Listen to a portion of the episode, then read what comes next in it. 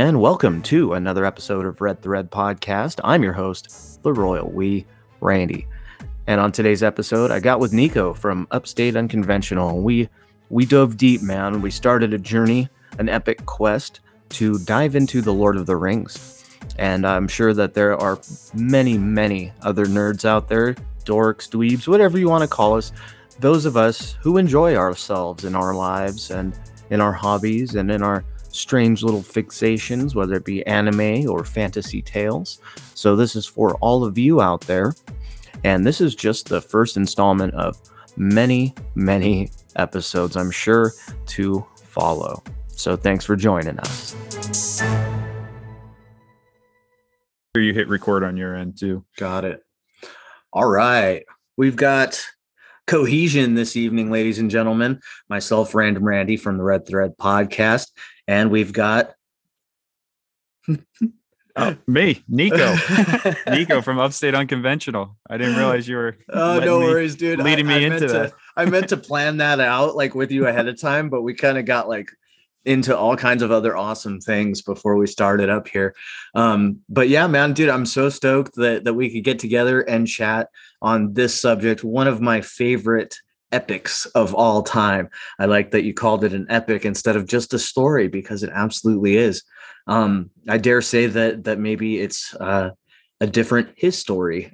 so um, yeah, so what are we talking about? We're talking about Lord of the Rings this evening, and um, figured we'd just kind of start out, uh, put our toes in the water, so to speak, on um, on essentially the first movie.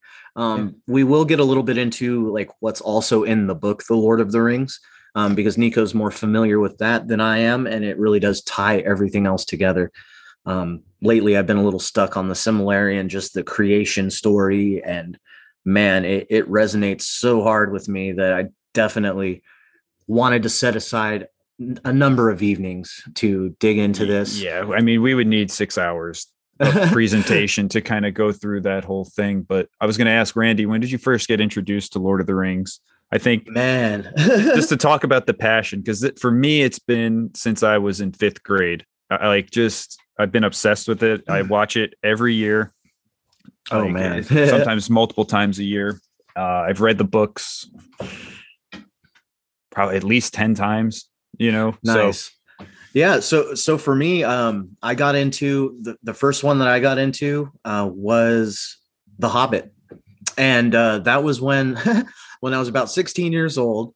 Uh, so I, I got into it a little late. You know, I, I'd heard about it, but I wasn't really an avid reader. Uh, very young, I read a lot of young people's books, The Boxcar Children, blah blah blah. You know, Treasure Island, a lot of classics, things like that. Um, but never really understood what Lord of the Rings was, or fantasy for that matter. So I was missing out big time as a kid. But I um, did some dumb shit in my late teens and wound up uh, incarcerated for six months in a juvenile detention camp. And what is there to do when you're just surrounded by uh, fellow degenerate uh, children? You uh, pick up some books and read. I got my GED. I uh, started teaching English second language to some Spanish kids. So that was pretty amazing. Started a lot of really stellar things uh, that summer. Uh, and unfortunately, it was the entire summer. I was there from like May until uh, something like November.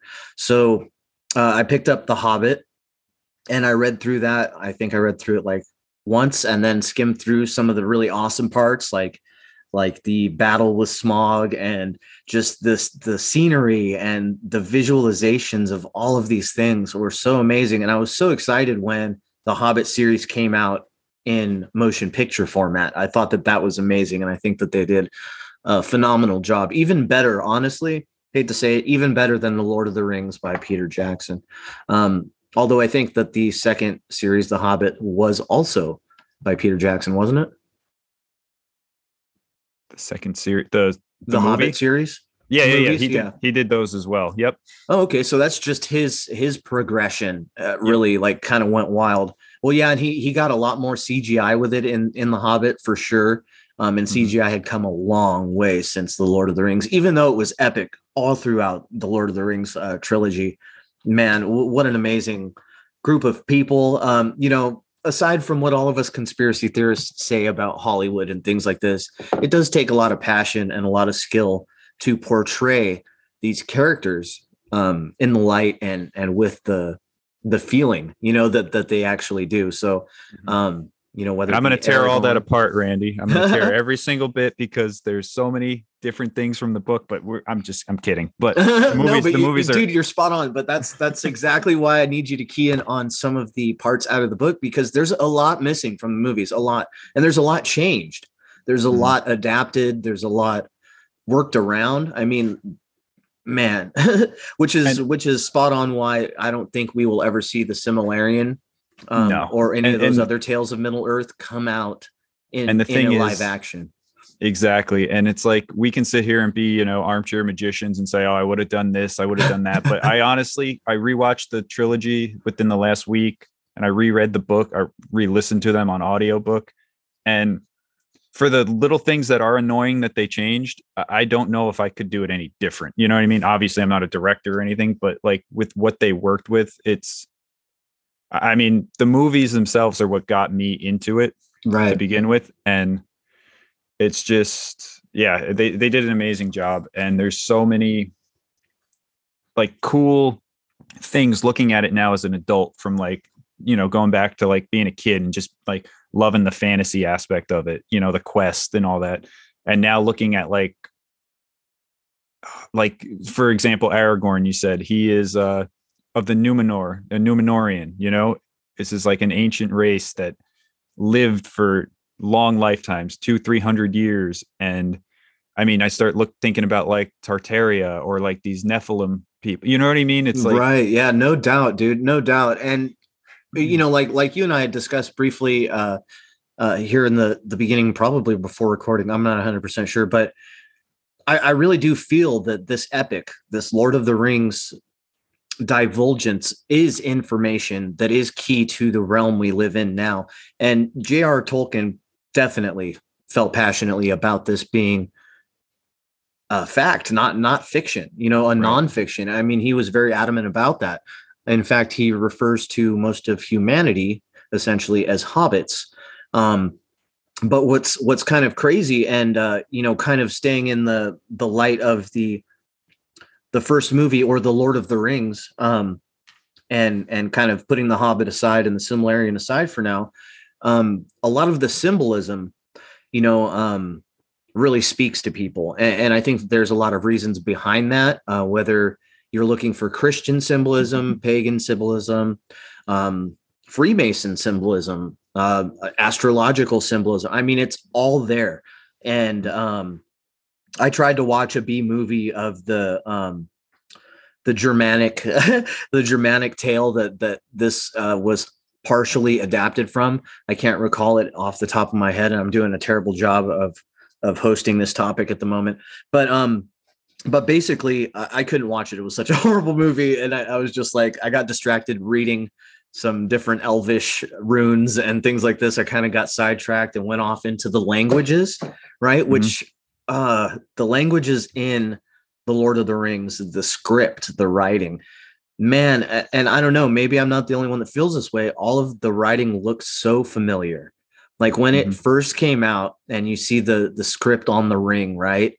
Uh I mean, tell me that that didn't just hit something with you. Like why does that look like I should know how to read that? Well, because he, and this is something like I think we should kind of backtrack a little bit before we do this. But For sure. Tolkien actually created these languages. Like people think, a lot of people don't realize that. Like he had full languages created to, like in these books. You don't see all of it in the book, obviously. Just yeah, but it's bits. there. If you go online, you will find entire alphabets. You will find Mhm. entire meanings for certain script characters. Mhm. So, man, it just, it just, it, it's all everything about this, the Lord of the Rings. Um, it, it just hits a string with me, and and Mm-hmm. Yeah. and it's something that I've never been able to escape ever since I read The Hobbit at age sixteen. And Mm-hmm. um, so so yeah, that's that's pretty much all I wanted to say on that front. But um, I mean, at first I was getting a hold of you. I'm like, well, let's discuss, you know, the symbolism within the Yeah. Lord of the Rings. Then I started looking into it, and I'm like, holy cow, dude! Like, there's everything here. There's Gandalf as a Jesus figure. You know, there's the um the one ring as a symbol of sin and evil there's uh like you were saying you had a few that you you'd messaged uh, down to me earlier. Did you want to uh go over those a little bit real quick? Sure let me pull them up. I, I think too like if anyone hasn't seen the lord of the rings i mean at this point in history you should probably just watch the movies but basically just a quick recap of the story is there's a dark lord the epitome of evil. He creates one master ring and there's what seven rings for the dwarves nine for men and three for elves.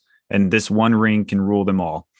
And it gets taken from him from the power of men uh and it corrupts men's hearts. You know what i mean? Like no one can use this ring for good no matter what it's going to betray you. It's going to its intention is going to come out.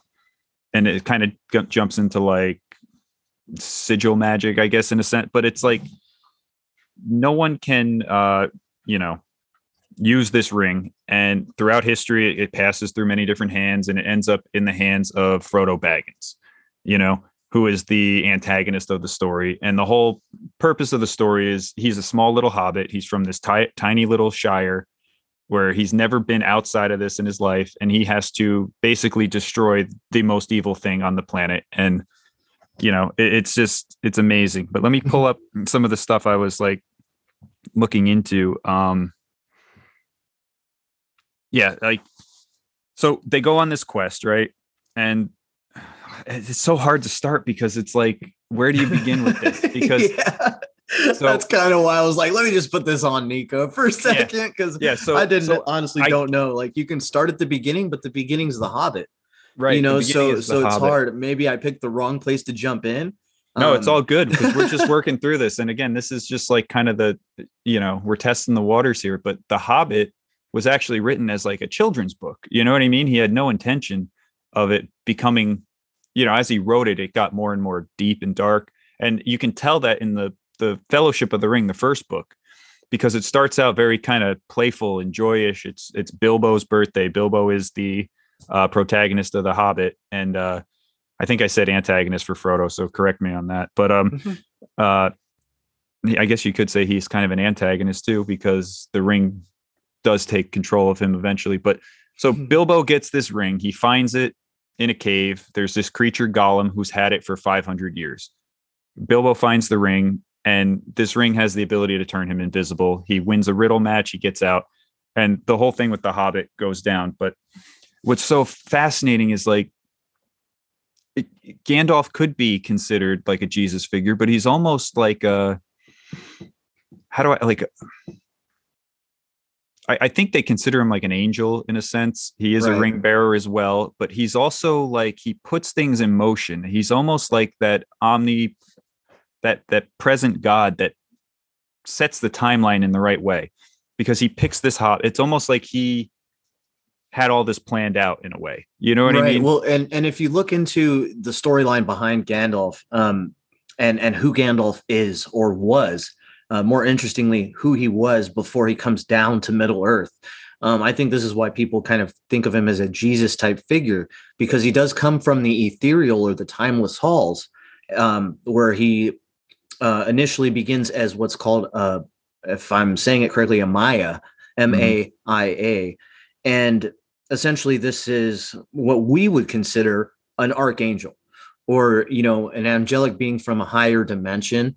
Um, so, yeah, he comes down, much like Jesus, uh, you know, comes down to essentially help humanity save itself right i mean that's that's what he does by uh, putting all of this this whole thing in motion because the evil is starting up, you know, uh, over here on the the eastern side, and he's over here in the western side of things in the land of men, um, doing his thing. While, uh, well, we'll get into while all that other stuff later.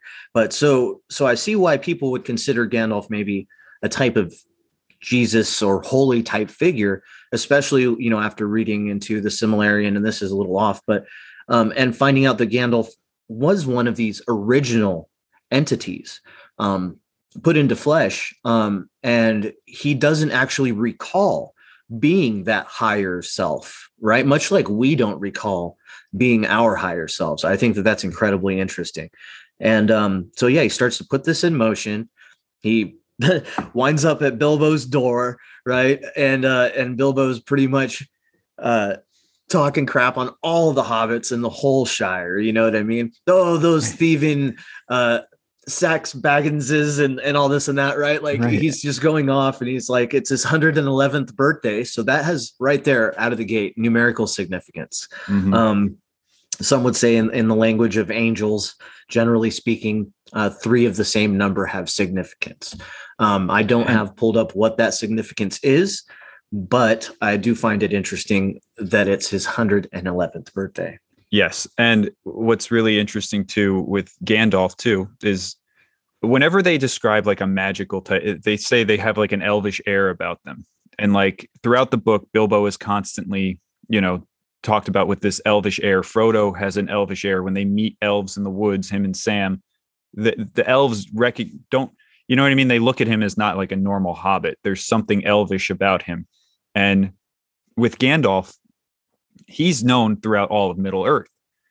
And uh, to the hobbits, he's just a traveling wizard that does fireworks. You know what I mean? He's right. Just, he's just like this like old man that comes around with a cart and shoots off fireworks and starts mischief. But you know, to the people of Gondor, he's a high scholar that you know people learn from. Uh, Faramir in uh, Gondor, who's Boromir's brother, has learned like um almost scrying like techniques and uh like opening his third eye, like becoming more wizardly, you know, in a sense. Right.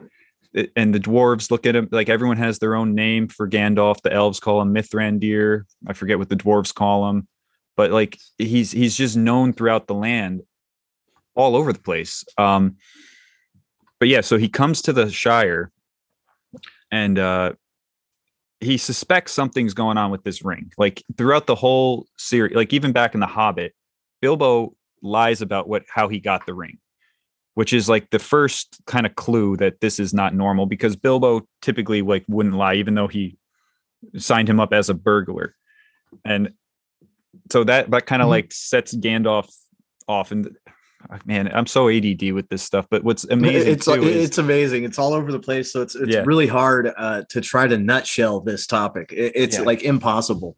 I'm sure that it's definitely going to take uh, uh, not a few just episodes. tonight, but yeah, for sure. Um, and if even just to start off and get into it, because you know, once we start getting into each character, uh, it's kind of hard to stop. Like right now, we're just kind of right in the very beginning and, and we're already like 20 30 minutes in it's like wow right so, and, and the thing with gandalf too another crazy thing and it's just like this goes back to like uh merlin and other wizard myths it's like he's just he pops up when he's needed and he disappears. Like you'll notice in the book he's like oh i gotta go somewhere and look for me on the light of the third day you know? He right. just he like sets these things in motion. He's he kind of stirs the shit and then all of a sudden he pops up at the right time. So there is this like very insane like he's very reliable but kind of flaky he's, at the same yeah time, he's very right? flaky but he he forces other characters to like pull out their own inner strength in a sense like so he bilbo's birthday party Bilbo disappears and he's he's going on his last adventure. He's going to Rivendell to be with the elves again. He wants another adventure and he gives up the ring.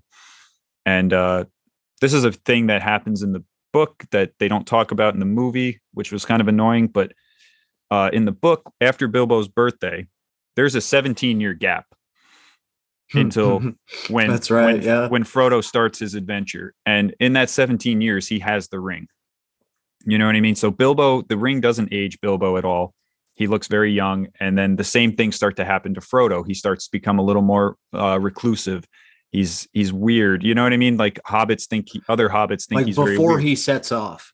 Right. This is even before he sets right. off, and he just he studies a lot. He's learning the Elvish language. He's doing these things, and uh, I don't know if they attribute it to the ring or just Frodo himself, but he's he starts having these like visions. He's very um almost when he puts the ring on, he's in between dimensions. You know, he can see uh the shadow world as you know what I mean. He never right, puts the, the ring on the in between, uh, you right. know, or that that ether space, or um, mm-hmm. like like when he, for example, when he looks at the ring wraiths Mhm. later on he, he could see their their physical faces as opposed to them just being a dark cloaked figure so Right. so yeah so he's he's able to uh, essentially like you were saying open his third eye right i mean that Mhm. that that kind of fits it in a nutshell to to anybody out there listening that has experience with opening their third eye and kind of being you know a toe in in this in between kind of realm uh, it's very much what this ring does but like to the max right? So it's like a it's like an ormus or you know like a like an like an um uh not an amulet but uh yeah like an amulet or a Yeah, mandala or you know what i mean? Like it's something to amplify that third eye kind of spiritual awareness and it, it starts to change him it starts to make him more interested in things that aren't typical and hobbit like Yeah, So, more yeah, people start esoteric to- stuff. right right and, and man it's so crazy because that that fits in so well with so many spiritual seekers of this day in this Mhm. time in this realm you know um I, i'm honestly of the thought that we are we're standing in middle earth just in a different age or a different epoch right and these these stories and these characters whether it be merlin or gandalf right? Like you have this kind of um vibration to it or it rings true to so many people. Um fantasy in general rings so true to so many people whether you know you're looking at anime or lord of the rings or anything like that. And i'm of the, the school of thought that there's definitely something to this. And j.r.r tolkien like i was saying earlier would have told you that he didn't consider this a fiction this is all just based on fact in his mind and and essentially um, I think now would probably be a good time to read his one of his last uh, appearances on this plane on this world. He was uh, throwing a party for his birthday. Uh, this was about 35 years ago now uh, in Rotterdam, I think England. I'm assuming. Um, so he he's having a party, uh, essentially a birthday party, much akin to the 111th birthday of uh, of Bilbo, and um, he was uh, just hosting everybody as if they were hobbits, and he speaks of. Uh, well, he says, like Smaug, I'm guarding my treasure, hissing at any collector who comes near. so, so he's very guarded about this story, this this tome that he that he wrote, right?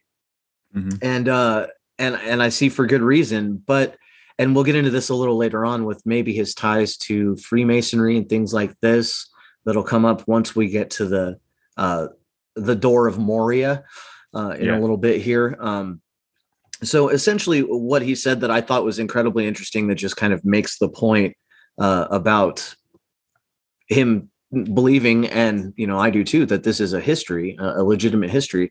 Um, he states the site of the destruction from World War II around Rotterdam uh, saddened him, reminding him of the orcery that he so lamented taking hold of the world. The cold hearted wizards, in their quest for knowledge and power, were only good at destroying things.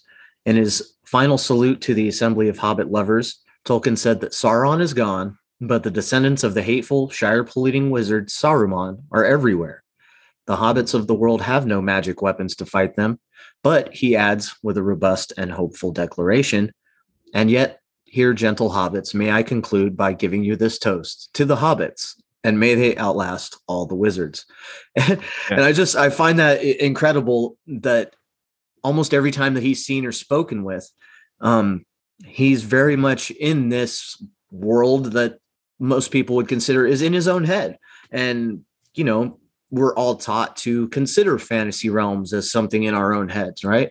But Right. what if, you know, just what if in, in an age past, I mean, we see more and more destruction year after year, wars and arguing and chaos. And, you know, if you're uh, an esoteric um, seeker, a spiritual seeker, you're finding that that there's been a lot of a lot of destruction and and it's like okay who what drove this right um and then we see we see wizards like Walt Disney right you Mhm. know we see this portrayal of wizards by people uh like Walt Disney with Club 33 and I mean you, you dive into those rabbit holes you know yourself people there's tons out there to suggest that who's really in charge of this realm right now are mm-hmm. these wizards, right? Or right. these these conjurers of cheap tricks. right. So, and what's so interesting too is Gandalf's mission is to protect the Shire. The Shire is the home of the hobbits. It's like the last peaceful place in Middle Earth that that is just untouched by the corruption, you know. So his thing is to protect that area. And uh Aragorn, who we'll get into later, uh, known as Strider too, is part of the Numenorian race. He's a, a ranger of the North, and he him they all protect the borders of the Shire, you know. So everything is really kept out of this area, you know? And Saruman wants to destroy that. That is his goal to just corrupt the Shire.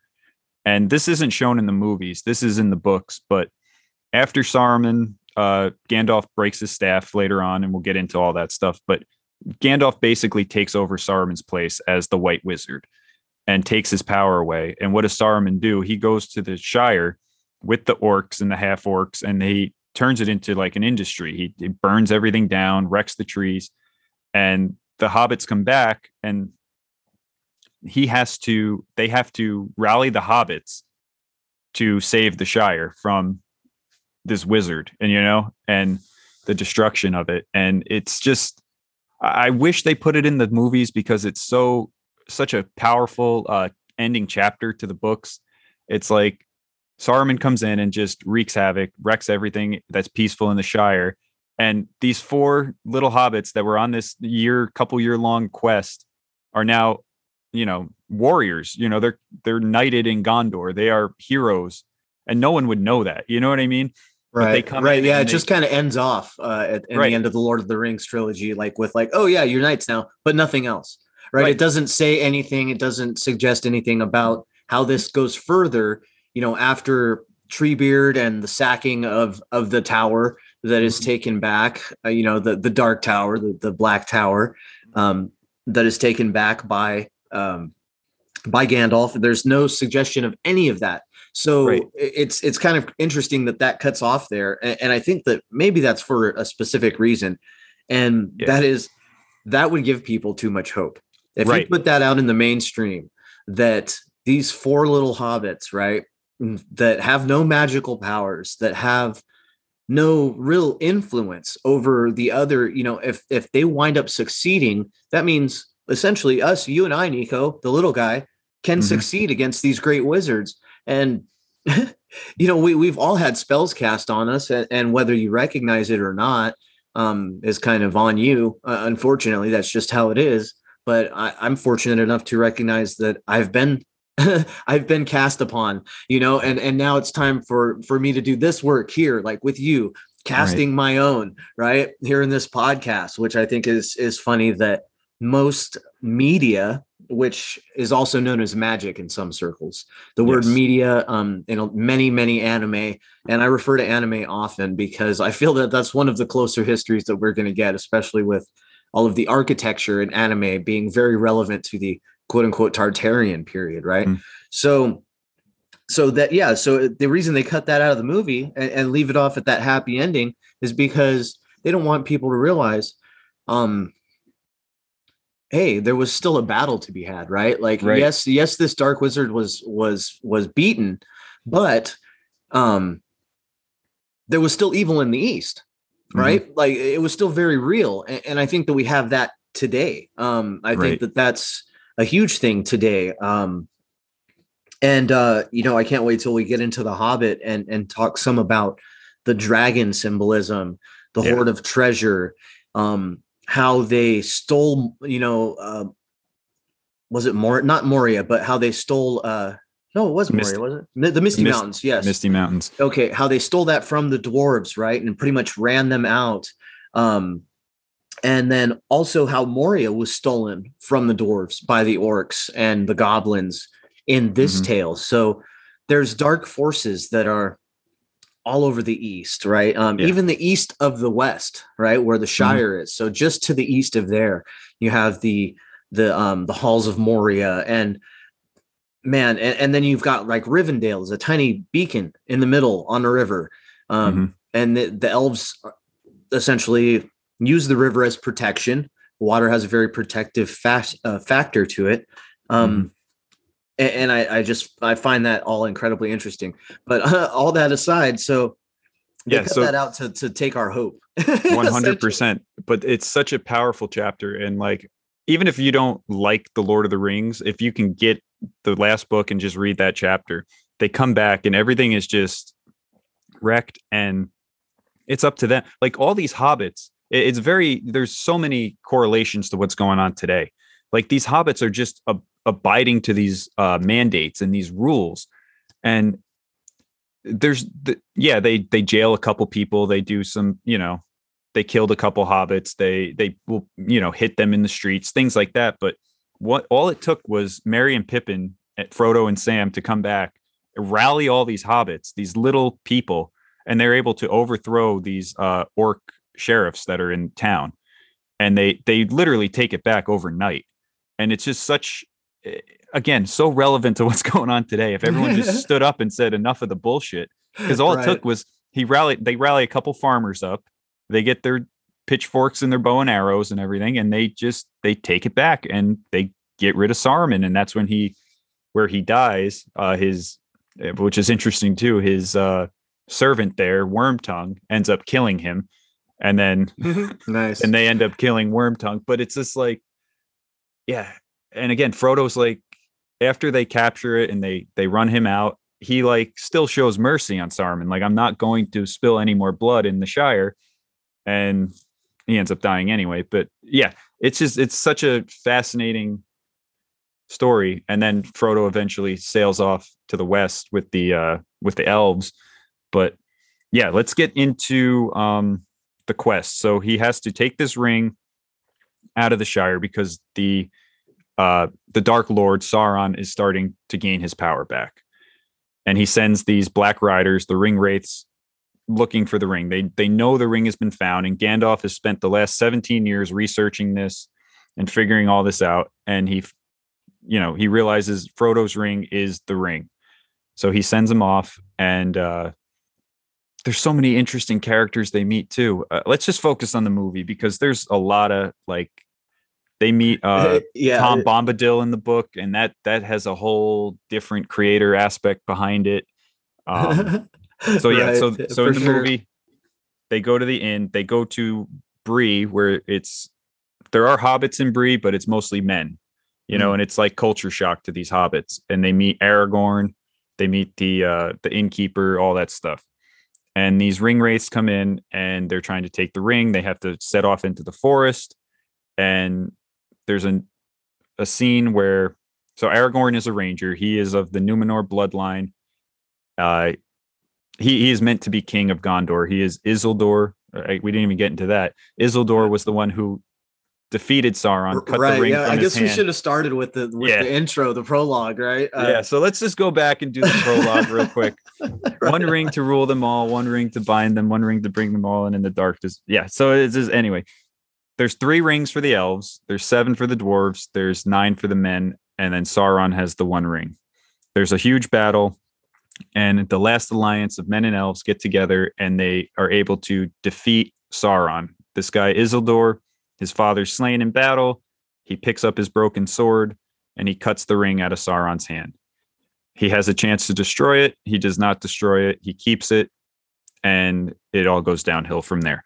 right and and and uh sauron's uh energy or life essence right is embedded within these rings Yes. um all of them and, and i'd imagine that several of them of the other ones still existed uh in the world of elves and Yes. men and and dwarves so they still had these rings these keepsakes um and Mm-hmm. most of them like like a Isildur did not give them up they Right. just kind of held on to them thinking okay well sauron's dead you know he's he's gone so we can have these awesome magic rings and and do good with them right this ultimate power. but what did they do is they they allowed that energy of sauron to exist still in this plane so that Mhm. later on he's able to gather his energies um and begins looking for the one ring right, Right. by So- using these undead ring wraiths or these you know hell Yeah. spawn you can call them these these uh you know uh, and that's the thing. The the the humans, the nine uh black riders were nine kings of men. and they all had their rings and they all got corrupted by Sauron.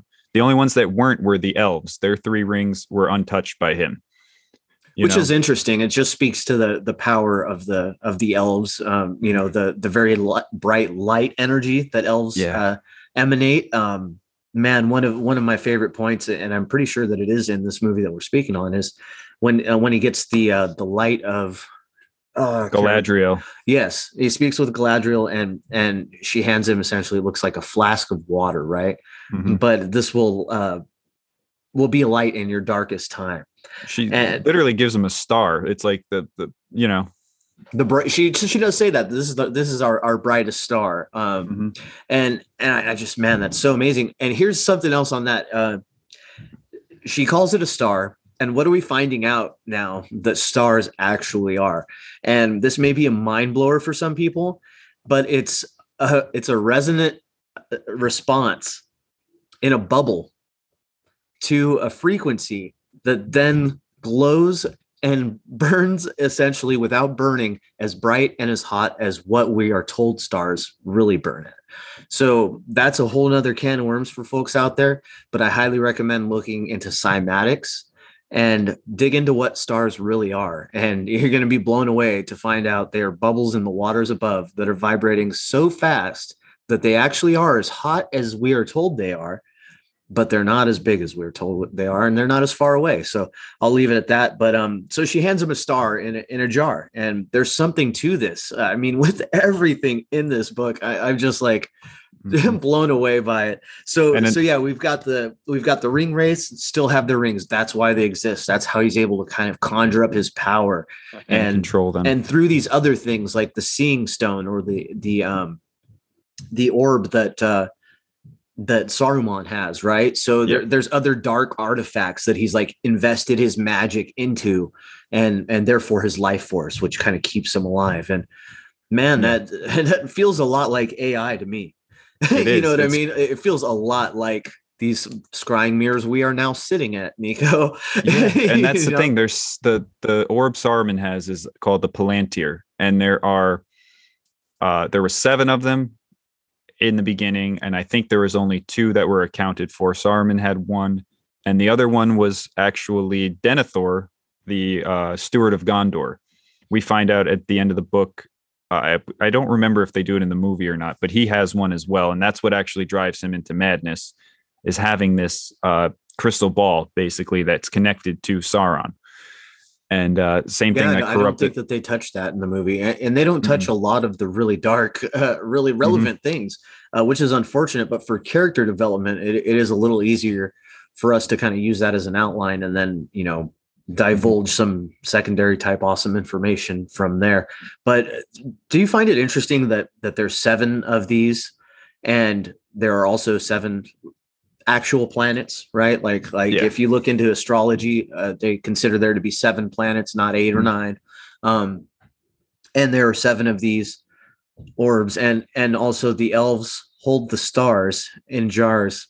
and man, like all of it, and see, some of this is just coming to me at this moment. So mm-hmm. I'm glad that there's folks out there that are that are hearing this as it as it comes through. Um, because that's it's just mind blowing, man. And uh so much of this stuff I I hadn't pondered or thought about, especially the her saying this is our brightest star and handing that to to Frodo. Um, I think that that's wild. But um, so they go and they meet Strider or they meet Aragorn in this inn, right? Mm-hmm. And or, he is at a pub or something. Uh, yeah. And he is the like great great great great grandson of Isildur who took the ring, right? So it is his it's his uh throne. You know, he's supposed to be the king of the men, but he is in the woods. He's a ranger, and he helps the hobbits get to Rivendell. Um, during that journey, uh, the hobbits light a fire. The ring wraiths see them. They meet them on Weathertop, which is a an old outpost that's been abandoned. And the king of the ring wraiths uh, stabs Frodo in the arm, right? And uh, it's a it's called a Morgul blade, but it, it basically the piece breaks off and it's corrupting his heart and it's slowly turning him into a ring wraith as well. And then they just have to wait till they can get the ring. Um, what's really interesting is that wound kind of like keeps him in that in between state now where he is he's of the world he doesn't but he can also see things that others can't. Right. And uh what's really interesting and this is another change in the movie from the book uh in the movie they have arwen elrond's daughter come and rescue frodo.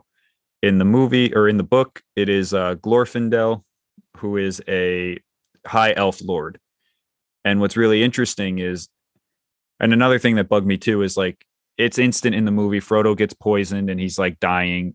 Uh, in the book, he carries he, he's fine for like 17 days before it affects him. You know what I mean? They're still traveling even though he's been wounded, and they real again it it had to be done on purpose. I believe that they made these hobbits so weak because Frodo puts up a fight. You know what I mean? Like they're not they're right. yeah. Bitches. Yeah. No doubt. For sure. They're not little it's, bitches in the book. It's and, interesting that you say 17 days though. Was that, mm-hmm. was that per the book? Yeah. right. So, so again, with the, uh, the occult symbolism, man, it, it's mm-hmm. it's at every turn of every page. Um, well, the 17 pops up a lot. It's 17 years from when Bilbo gives him the ring before he leaves. Then he is uh traveling with a wound for that's poisoning him slowly for 17 days. And then uh what's interesting is when he's in that right before they get him to Rivendell and heal him, he's in that in between state and he can see things without even putting the ring on. He's in that that shadow world, the wraith right. world, and he sees everything in their true form. And he sees Glorfindel, that that elf lord, in his true form, and he's just a bright light. And Frodo wow. doesn't know what that was. It's just he just sees a light come shining through this uh, basically abyss, you know. Right, and and, he, and they kind of there's a throwback kind of to that in the movie when mm-hmm. when she essentially walks up to him and, and, for a split second you kind of almost see her right. just a light approaching uh, mm-hmm. Frodo. So so yeah, um, at least they left that part in, but they mm-hmm. they really did kind of take away from uh and they had to have the, a love interest entity. in the movie too. Right, yeah. right. That too. And it's uh Steven Tyler's daughter, you know, needs a role. So right. so so you know what I mean? We're gonna we're gonna have to throw her in there because everyone knows that she's smoking hot, right? So yeah, and it's, so it's still a do? badass scene. Like rewatching it, the I, have worked with horses before, not like hands on. I've done security for horses, but I know like how hard it is to train them. So that that scene where they're chasing on the horses is just absolutely incredible. Like, oh yeah, absolutely, man. I, I got to give it to Peter Jackson and, and, the whole crew, man. The whole crew that that did this. I, when it first came out on, man, it might have been VHS Mm-hmm. Back when this first came out, I was watching, you know, the deleted scenes and all the behind the scenes stuff. And man, they were up there. Uh, uh, where were they at? Uh, they were New, in Zealand. New Zealand. Yep. Yeah. So down there. Sorry. Mm-hmm. and uh, man, what a what an amazing! Like, I always thought it would be amazing to take part in, in a venture like that. Until I've met people that were into, you know, directing and and casting movies and found out what kind of people they are. and, right. then I was like, okay, no, I, I, think I'm good on that. Um, yeah. So, uh, so anyway, um, yeah. So yeah. So the number the 17 blows yeah. my mind there. Um, and, and, anybody that's, that's obviously probably going to be listening to, uh, either of our feeds is going to understand that that is kind of a, a reference nowadays. Nowadays, it's a reference to Q, right? Or, or to Trump or, you know, to, to any of this, um, what you may very well kind of consider Freemason symbolism. Um, and uh, more more of that to come later. But go on. Oh, so he he gets. So we're just kind of going through the story, and I'm sorry yeah. if this is boring for people that have seen the movie, but they get to Rivendell. Where was it? Oh, so he sees the elves in in their true form, which is light, which I think is really a cool um, kind of aspect to these elves because they are so etheric. They're like heavenly almost angelic beings. You know what I mean? And there are dark. Right. Elves. Well, they're they're eternal too. There's you know there's yeah. reference to their their um, immortality several yeah. times uh, throughout both series of movies at least so you know um, it's pretty easy for for folks out there who have only watched the movies to understand uh, especially if you've seen the hobbit series uh, they say you know 100 years is a blink in the eye for an elf you know as they're they're trapped in the in the woodland realms in the in the mm-hmm. halls so so yeah um just yeah. mind blowing stuff. I'm glad that they kept that that essence of light to the Mhm. elven figure that they brought into the movie, even though Mhm. they substituted it out for a completely different character, which does take away a little bit. It does and it doesn't. I mean, I know they had to add like the love interest and give Arwen some type of role because she does end up marrying because it is a little abrupt in the book. You know what I mean? It's like Oh, right, right. They don't have that backstory for Aragorn and Arwen. right. So Eric, uh, they have it in the book, but it's just kind of like he gets crowned king at the end, and Elrond shows up with Arwen, and that's his queen. You know, But- right. It's so I think it was okay in the movie. You know, just to give that character some more relevance than she has in the book. But uh, yeah, it's just interesting. Um, with them being light and the other thing too is oh, this is another thing I wanted to touch on, but like, so he, they go to Rivendell and he's healed. You know, Ma- Elrond is a master healer, Mhm. and uh, there's a line in the book. I, I believe it's in the Return of the King in the book, but uh, Aragorn is very good at healing too, and he was raised by the elves. You know what I mean? He's a he's a man. He's a Numenor, but he was also raised by the elves since he was a child, and uh, there's a line where they say like a king is not only a warrior but a healer as well and it just it just ties into so many Right. Well, you remember when he's in the movie when he's looking at at Frodo's wound, and he's like, he's like, I can't heal this. You know, we, we need elvish elvish magic. Um, so they they set off for for Rivendell, and um, so that that's kind of suggesting that he does have healing powers in a sense. So Mhm. that that's interesting. So there are like little tidbits in the films that kind of in that moment in the scene you understand that he has healing capability, right? He's like, "Hey, go get this uh king's foil, you know, Mhm. from from over there so that we can try to though this will hold him over for a little bit, but it's not going to do, you know, enough. We need elvish magic." So I think that's And awesome. it's, it's always herbs that they're healing with you know it's again the earth gives us like everything we need it's just Yeah, it's just been bastardized and and taken from us. Uh a- and, man, I mean like even aspirin comes from originally comes Mhm. from a plant. Um if you go out in your yard, your average weed in your grass is opium lettuce. Um and it works just as good as aspirin does. So it's it's interesting that you know we're out there spraying roundup on these things when really we could be harvesting these and using these to heal ourselves but and that's- um that's that's lost the- magic right there yeah and the thing is too it's like in, in our society it's all sorcery you know they take Oh, something yeah, that was sure. naturally pure they they cheapen it they synthesize it or make it synthetic whatever and it it temporarily works right whereas and they like the call it call it alchemy they don't ever Mhm. call it sorcery though which i think Right. is amusing but it definitely is sorcery we, we're dealing with wizards um Yeah, and that ties into Saruman and what he's doing, where he's like corrupting the land and making this like cheap industry where he's mass producing these orcs and just pulling them out of the ground. And I, I still don't have a clear image of how they make them. It kind of is like hinted that they're it's like, it's very interesting right like Yeah. um and, and you know i i have a thought to this um which is gonna sound absolutely batshit crazy but here goes um we're called human beings because that resonates with the word homunculus and if you Mhm. know what the word homunculus is it's a mixture of many different creatures and what our dna tells us is that we have the similar genes to very many creatures, including even fruit flies.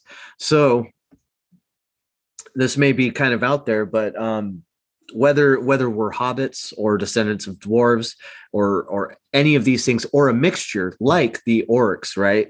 Um, or the uh, uh, uh, Uruk-hai is, is what what he calls this new species of orc that he's pulling out of the ground, the Uruk-hai.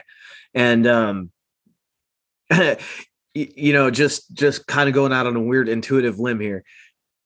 We as human society today may very well be the remnants or uh, the descendants of these Uruk-hai blended with whatever was here before things like hobbits things like dwarves um, there's suggestions like in the box saga to people living underground for tens of thousands of years perhaps this was just a certain group of people that would have been known in fantasy terms as dwarves, right?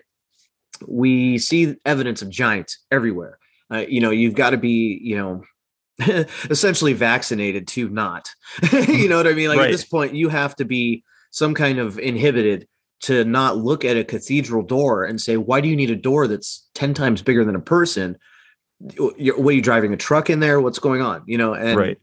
And so, you know, they're obviously larger people. Now, it would make sense if we are a smaller race, whether it be, you know, dwarf or hobbit or even the orcs were not very large. Like compared next to the hobbit, they were like a foot taller. So right. that's, I mean, that's kind of within the range of where we are, you know, as humans.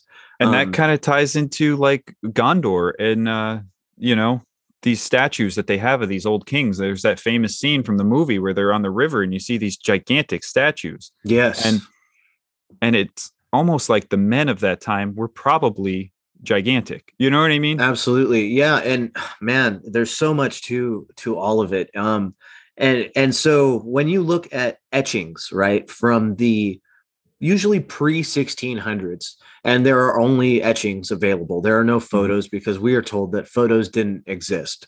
However these etchings are so accurate and portray things to such a fine detail it makes one wonder what the process was behind this etching. I mean we see etching in our dollar bills right? We see that that scripting on the side and and we can look super close and there's tiny tiny detail. I mean these things are that detailed. And so they they came from an optical reduction of some form.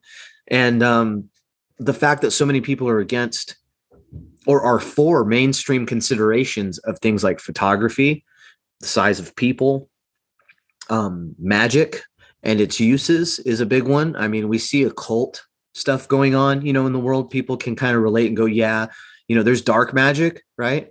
Um, but it's like a far cry for for folks to think and understand as strongly as I do that magic arcanum was once a very real thing. I was watching an anime the other day. Um, I forget what it was called. Some some black magic name because they all are now. But uh, in this in this anime, they they have power centers, and and I know this is off subject, but they have power centers in the center of towns that take energy from the atmosphere and radiate it into the ground to create what's known as mana to manifest magic in this realm. And this is what i think the world trees initially did. These places like the um well like like where the ring wraiths catch up to them in in this movie. It's very much like a plateau right? Like a um which is very much like the devil's tower or a mesa which you know may very well or or not depending on your school of thought be these remnants of these old world trees I think that these were the harvesters of this energy that manifested magic into this realm. So if there's evidence of these trees, and you can imagine uh, when we stick electrodes on a mushroom and can hear the mushroom music. Have you seen any of that stuff? Which is pretty crazy. So there's I energy have. coursing through plants. There's energy coursing through things. So why is it a far cry to think that a giant tree might produce some major energy and manifest in a very magical way? Yeah, this would have been at epochs too, ago, you know, but yeah, still. and tying that back to Lord of the Rings, um, Bilbo has his birthday party under the biggest tree in the Hobbit or in the Shire, and when Saruman comes and corrupts the Shire, the first thing he does is rip up that tree. Wow. And it's like, you know, again, these are all little things that aren't in the movie, but it's just amazing. Like, and and when Sam comes back being a gardener, and there's there's a lot of references to gardeners being like the you know held in high regard you know like the men are fascinated by the fact that sam is a gardener you know? And when he comes and sees that tree ripped down he's like you know destroyed. That like kills a little part of him inside but he has like some dirt from galadriel from her magic garden and he plants a new tree and all that stuff you know in the oh, end that's but, awesome. but it, it's just it's amazing how you know the wizard, the white wizard, Saruman, his main focus is like to destroy the trees. Like they show this in the movie constantly, rip them down. You yeah, know, the orcs yeah, are like tear them the, down, burn them, use them for fuel, right? And they, yeah, yeah, they're and they've got the whole ground torn up, and and then that's what you know later on, and we'll get into that another time when Treebeard and and, and all the of the other come Ents in. come mm-hmm. in, and uh man, uh whether he's giving life to an inanimate object through personification by bringing these ent characters into the Lord of the Rings or not, you know, kind of remains to be seen. We will find out when we leave this realm and return well, to our higher souls, then we'll have a better insight on a lot of this. But um for sure. But I can tell you just from like but look at look at all the pictures of logging in the in the 1800s, yeah. right? In the the mm-hmm. late 1800s, early 1900s. You cannot find a picture of any specific state in the United States. So think of the United States as the Shire. Mm-hmm. Uh, I think that that's not a far cry, right? Right. Think of think of the United States. Look at these. I'm in Iowa. We have rolling pastures and hills, and it's very much like the Shire out here. Okay, mm-hmm. and um, so you have you have these these just groups of these. I don't know, man. Uh, dark people uh, you know, dark-hearted people with no respect for nature or anything like that, coming and just mass clearing this entire country from coast to coast within mm-hmm. probably 50 years. So how you do that with horses and carriages and rudimentary steam engines at a time when we're told that that's all there was, let alone build every state house in the country. and if you've ever stood next to one of these state houses, um, you would understand that the scale of this is is immense and insane to think that this was built pre 1900 in most mm-hmm. cases. In most cases, it's the mid 1800s, and this is at the same time that everyone's supposedly tearing down trees and everybody's supposedly poor and uh, the Great Depression, 1920, but then we have this Art Deco stuff everywhere, right? Like the Empire State Building. How in the hell do you build that in the middle of a depression? You know, right. um, uh, granted, you you can definitely you know put people to work when there are no jobs. Perhaps that was the situation.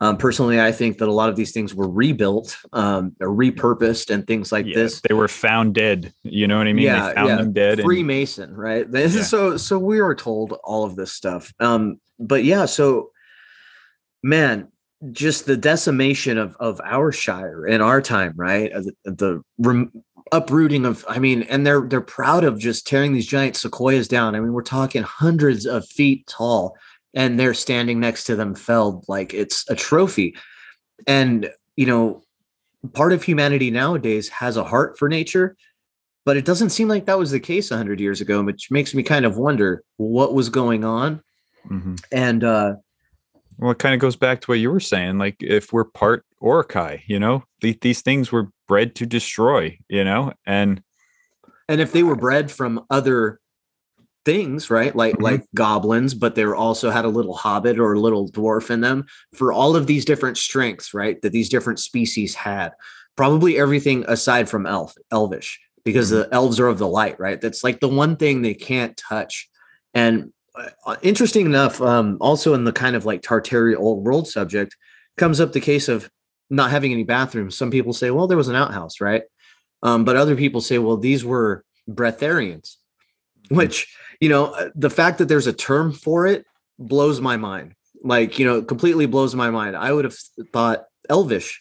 I mean, you see the elvish people, what did they, even in the movies, they're only eating grasses and and salads and things like this. You mean to tell me you live thousands of years on salad, right? Like right, and their so, their bread that they have, it like they they make a joke out of it in the movie, but the lembas bread, it's like designed to one little bite is to hold a grown man's stomach for the whole day, you know, and it's like and they sh- they show the hobbits eating like four or five of them at a time, but right. it's like it's just it's fascinating how yeah and like another cool thing with the elves too is like everyone knows that at the end of the fellowship aragorn legolas and gimli go hunting for merry and pippin in the book they're traveling for three days. Legolas like never sleeps throughout any of this which is very interesting. He goes into almost like a dreamlike trance. Same with gandalf. He doesn't really sleep ever. You know they just kind of rest their eyes but they're never truly sleeping. They're just kind of walking in that like in between phase right right like you know? hypnagogic hypnagogic uh, mm-hmm. Uh liminal space i think is mm-hmm. what uh what Leman was referring to it as mm-hmm. um which i think is incredibly interesting I, i'm uh not uh, uh, to, attuned to that school of thought as of yet, but it's something that I find very interesting. Well, I'll tell you something too. I used to work um, nighttime security. That's where I would work with the horses and everything. And I would work a day job too. And you can train yourself. And I can feel very rested and not be asleep. You know what I mean? It's like yeah, for sure. just Um, kind of like it's not the same as like getting a good night's sleep, but if I close my eyes and just kind of meditate and get into like that good spot where I'm like half in, half out, I can I can wake up and and feel like I just got a Oh yeah, know, a you couple feel hours of you feel re- refreshed because you're you're transiting, uh, Mhm. you know, from alpha to theta or delta, or I'm not sure. I've never had an you know EKG or EEG hooked up to my Mhm. head to find out what the difference is, but Right. I, I know the feeling. You know what I mean? Um, Mhm. And it's fascinating because like you're in the world, I can hear everything going on, but at the same time too, my I'm not, I'm not going to be arrogant and say my third eye's kicking in, but I can start seeing almost dream-like things in my head Right. while while I'm still hearing everything going. On. Well, and on I think everybody has that, and, and I think Mhm. that the the third eye kind of phenomenon has gotten a bad rap, um, and and even does also kind of through this this film this um, this epic right uh, of the way that that Frodo goes into this transitory realm when he wears the ring um is suggestive that that realm itself is evil right Mhm. like that um you know and i think that that's for a purpose um especially if you look at uh j.r tolkien as as possibly probably a freemason or an initiate of freemasonry right? Like it just how would you want the people to think about uh the spiritual plane the layman you know that the the average joe how would you want them to think about that as they're reading into your story or especially nowadays through film right? It's portrayed as an eye the all-seeing eye. We have this symbolism in our government. We have it you know all over the place it's on our dollar Um, bill, it's everywhere.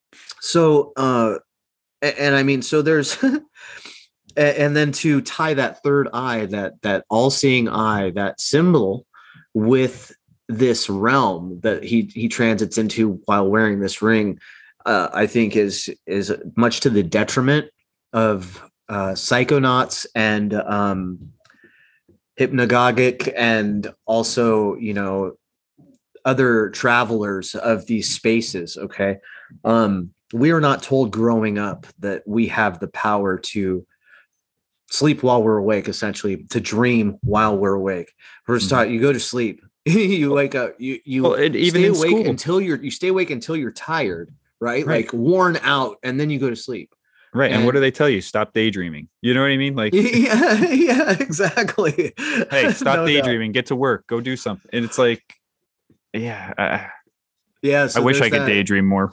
I, I'm telling you, yeah, me too. I, I'm fortunate enough to have a, a medial enough job that's just kind of monotonous enough to where I can halfway pay attention and and halfway think about other things, which is nice. Uh, I think it took some training to get to that point, but um, so so man, there man, there's just so much in this Right. mythos and in this.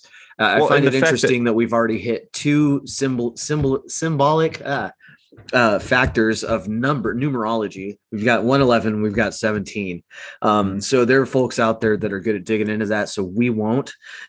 but um, I mean, moving on to uh, Well, let's talk Let's about the all-seeing eye for a second. Yeah, too. I we can do that. Sauron, Sauron is trying to corrupt the whole, you know, Middle Earth and darkness, and he has this eye that can hone in on this ring. And when these ring wraiths are around, or any of these other rings are around, he can see basically through them. And there's other tools like the crystal balls and things like or that. any but- of his minions, also, right? yeah, like, I he mean, kind of just it, it just gives that idea of that police state where everything is like we're we're heading that way right now. You no, know, we're we're there, man. We're there. Yeah. It's just kept low enough key with enough Mhm. people not hip to it that it's not a big deal outright.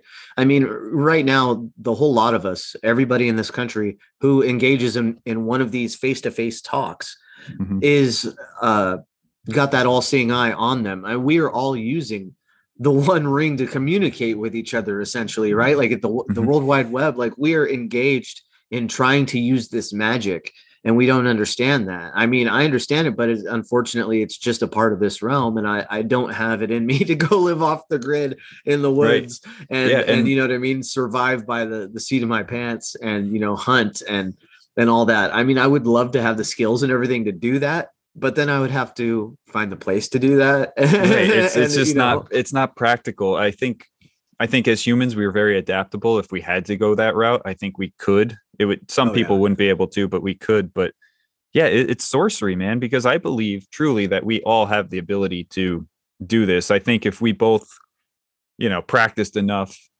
maybe through several lifetimes, me and you could have this conversation telepathically. Absolutely. You know? Yeah, absolutely. But, um that's something uh, just in this lifetime I'm I'm learning is a real thing. Mm-hmm. And, and I think that's incredibly interesting. And like I was saying about the all-seeing eye, about that that in between realm being getting a getting a bad rap, right? Um, when ultimately, like you and I are using this technology, this scrying glass, this black mirror to telecommute and, and telecommunicate with each other.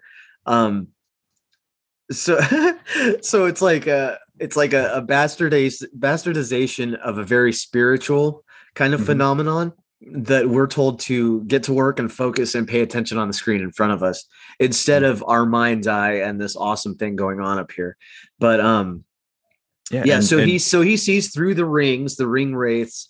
Every time Frodo puts the ring on, he's like boom, right in the spotlight. Like like mm-hmm. that eye extends all the way from the east and just is like looking right at him.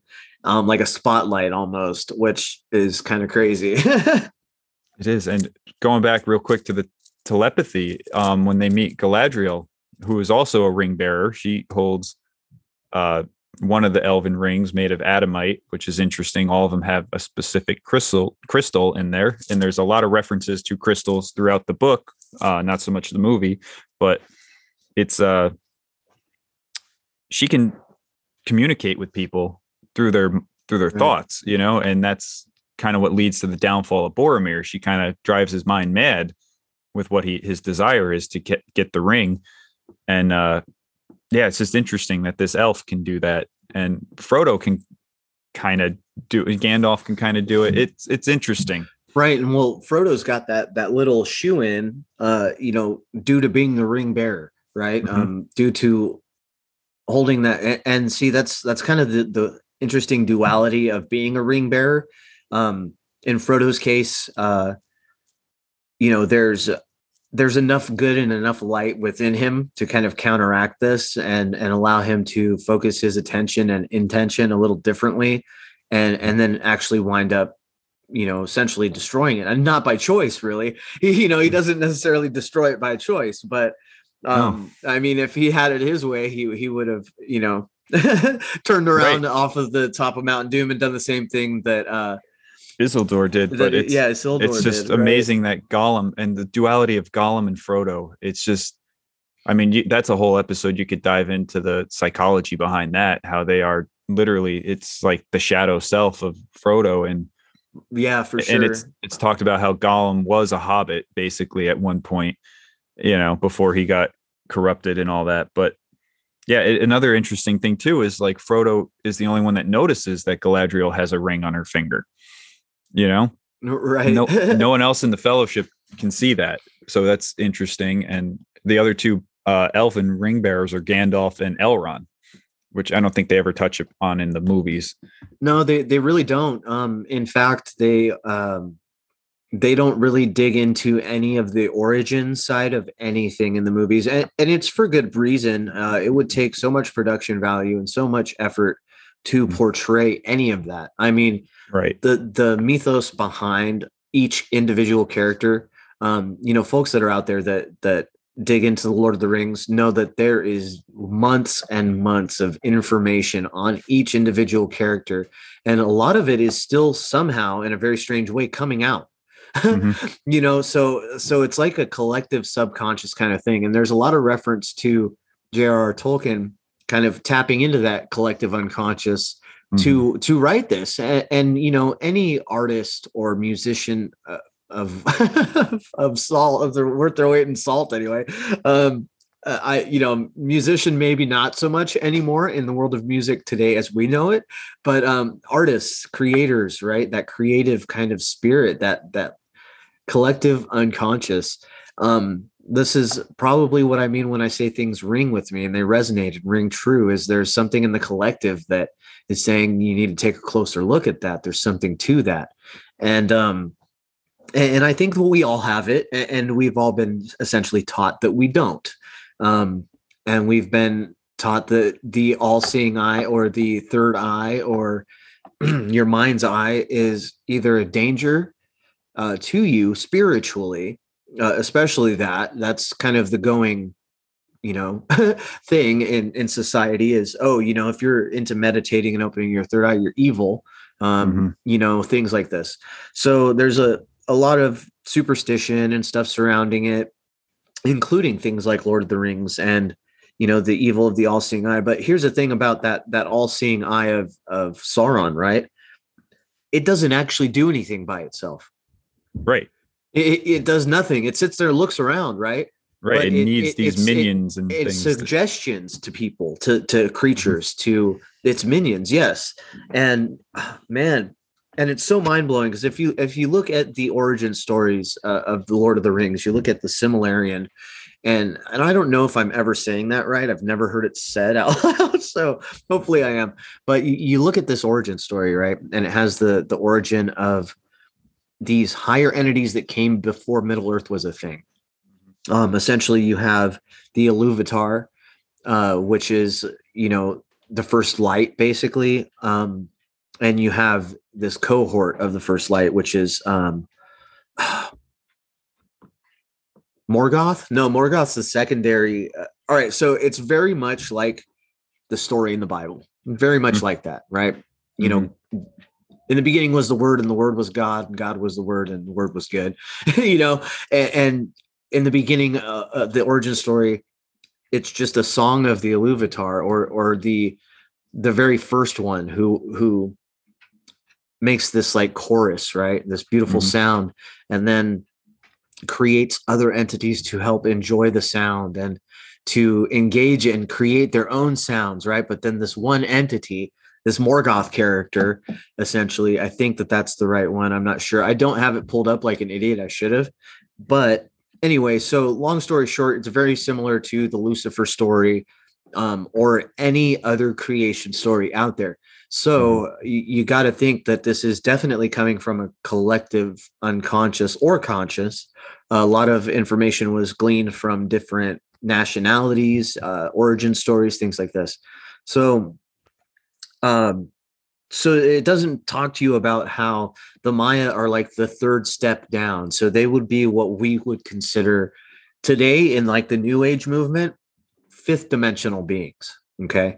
Um, or archangels, like you were saying, right? Or or angels. Um, I think third dimensional is like or no, like seventh dimensional is archangel. Fifth okay. dimensional is kind of right above elf.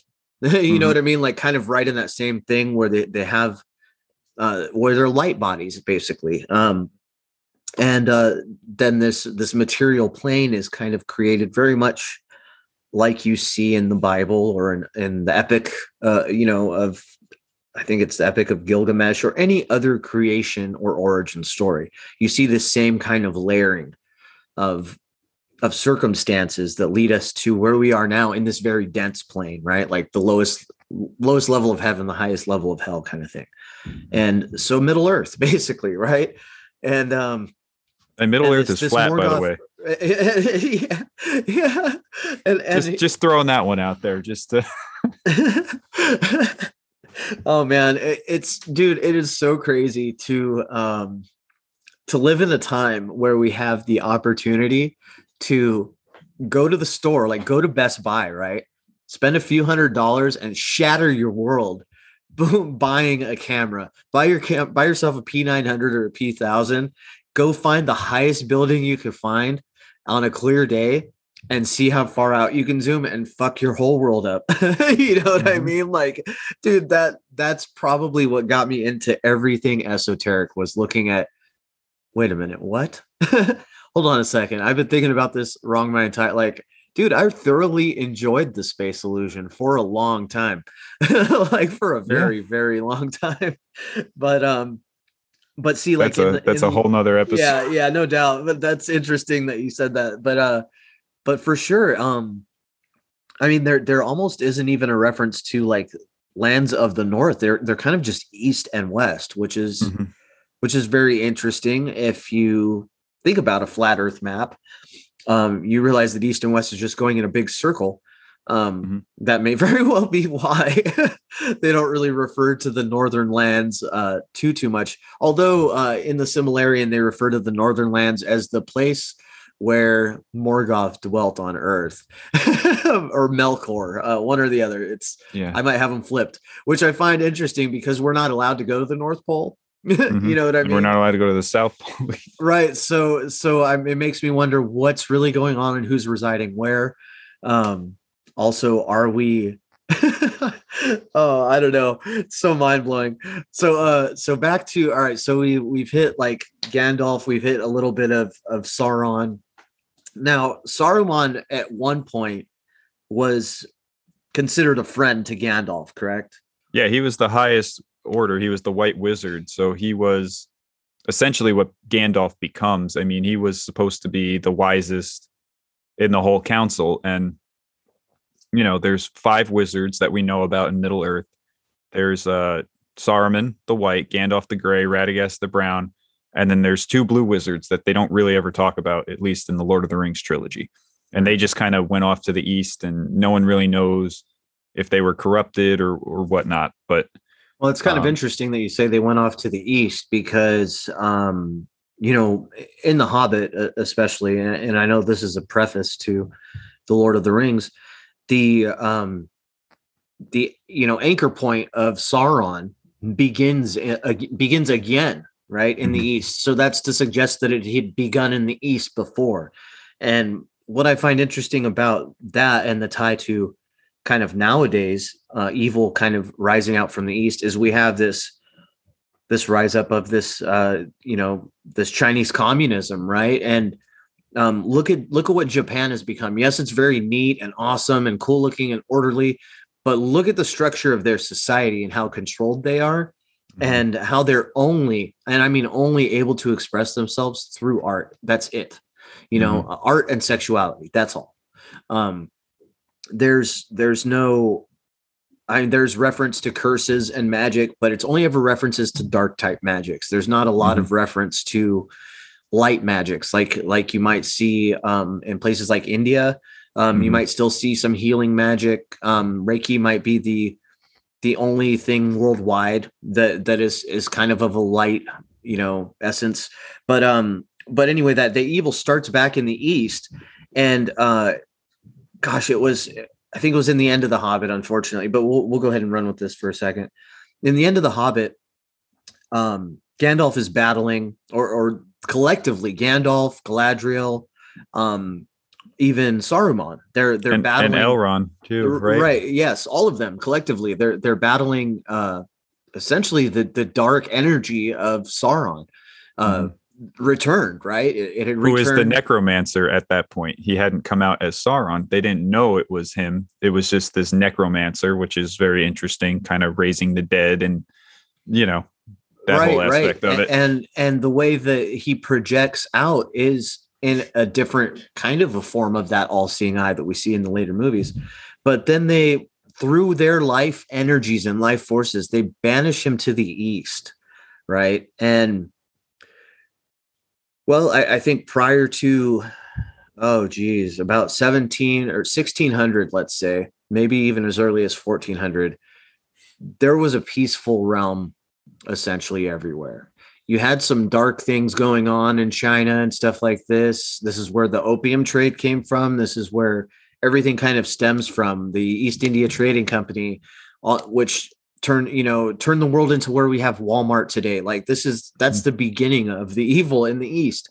So there's that throwback to this uh, in this series, in this mythos, in this epic of Lord of the Rings that that is a very real thing that we see happening in, in this world to world today.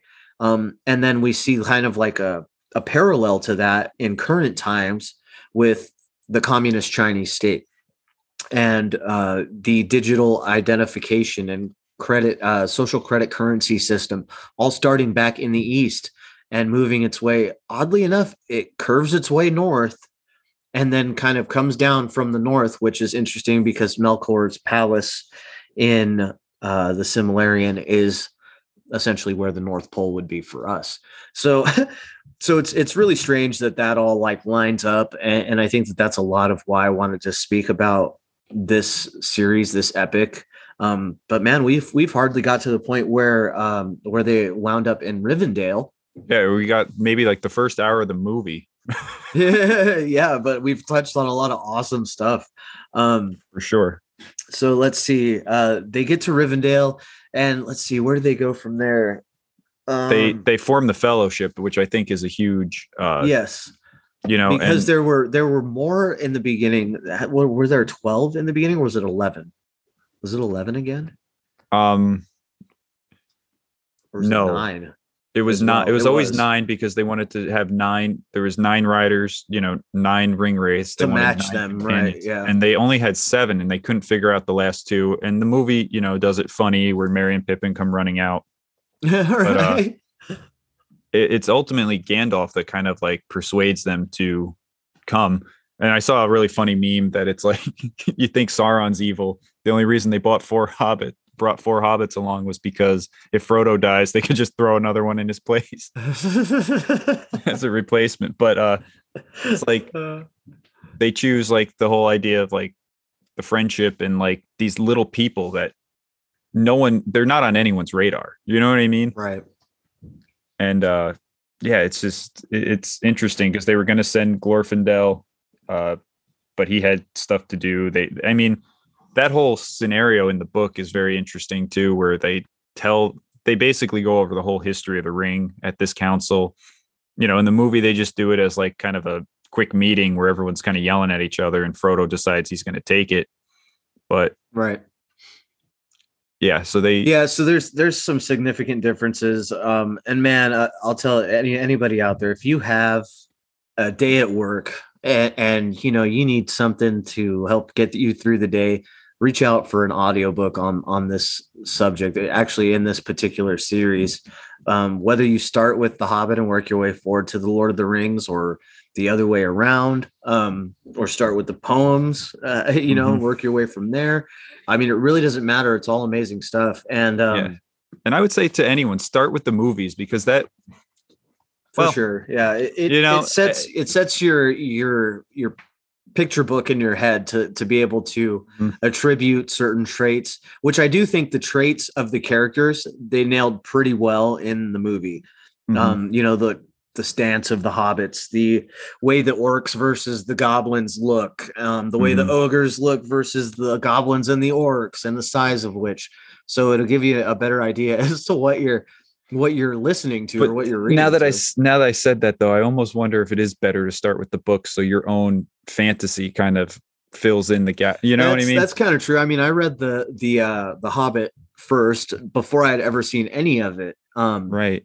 and man, it was it was amazing, but it was very cartoonish because I was very young still and didn't Right. really understand. So I- I mean, it's kind of a toss up. I would say if you had to start, um, yeah, maybe start with the movies, but then be absolutely just flabbergasted by what's missing from those movies when you read the books. So it, it would, I think it would be a disappointment if you read the books first.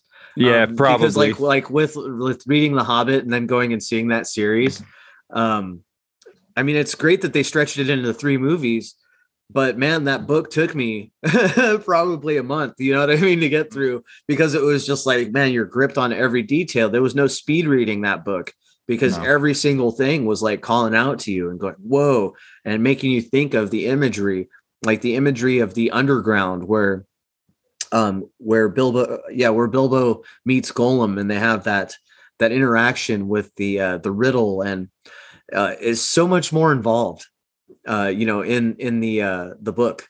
So it Yeah. might be a disappointment to to read the book and then go look at the movie. So yeah. And if you haven't honestly if you haven't seen any Oh, of these know, you movies gotta- by now you're living under a rock and you're not going to be listening to a podcast uh, while you're at work. Right. so and if you want a real trip, um, Ralph Bakshi, who's done a lot of uh, like Fritz the Cat and a lot of like animations in the 70s, did a attempted to do the Lord of the Rings. yes and that is that's a fun one to watch. I, I watched that when I was young, and it kind of freaked me out because they do like rotoscoping and weird shit with it. But uh, it's interesting to see how much Peter Jackson took from that, like the scene with the ring wraiths, the famous scene where they're under the tree and the ring wraith comes up, and a lot of the ideas behind that, or a lot of the images in that uh, cartoon, are, are you can see them in the Peter Right, Jackson yeah, films. as uh as a reference, reference. Uh, like screenshot or what do you call it? Just like slide references that they use as they're Mhm. planning the movie out. Like, okay, here's how this is going to look. Mhm. Um, God, I forget what they're called, but it's just a big picture, a Mhm. storyboard. There you go. Yeah.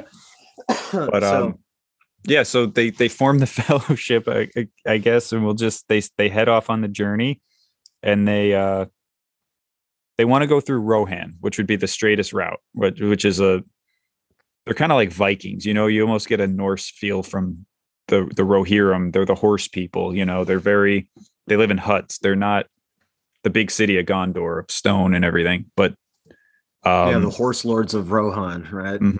but they are convinced that that is uh, being watched by Saruman. So they have to go. They go to go over the mountain.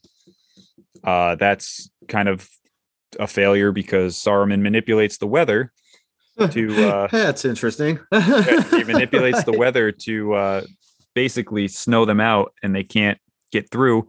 So their only option is to go through the mines of Moria. Uh, and Which- Gimli, which in Yeah. the book in the book it's it's actually gandalf's suggestion if i'm not mistaken to go through them um but then they flip that in the movie and he's like no we shouldn't do that because he knows i don't know there's some there's some flips that happens with the mines of moria they Um, uh they leave it up to Frodo in the in the book, I believe, and Okay, he goes to. Gandalf.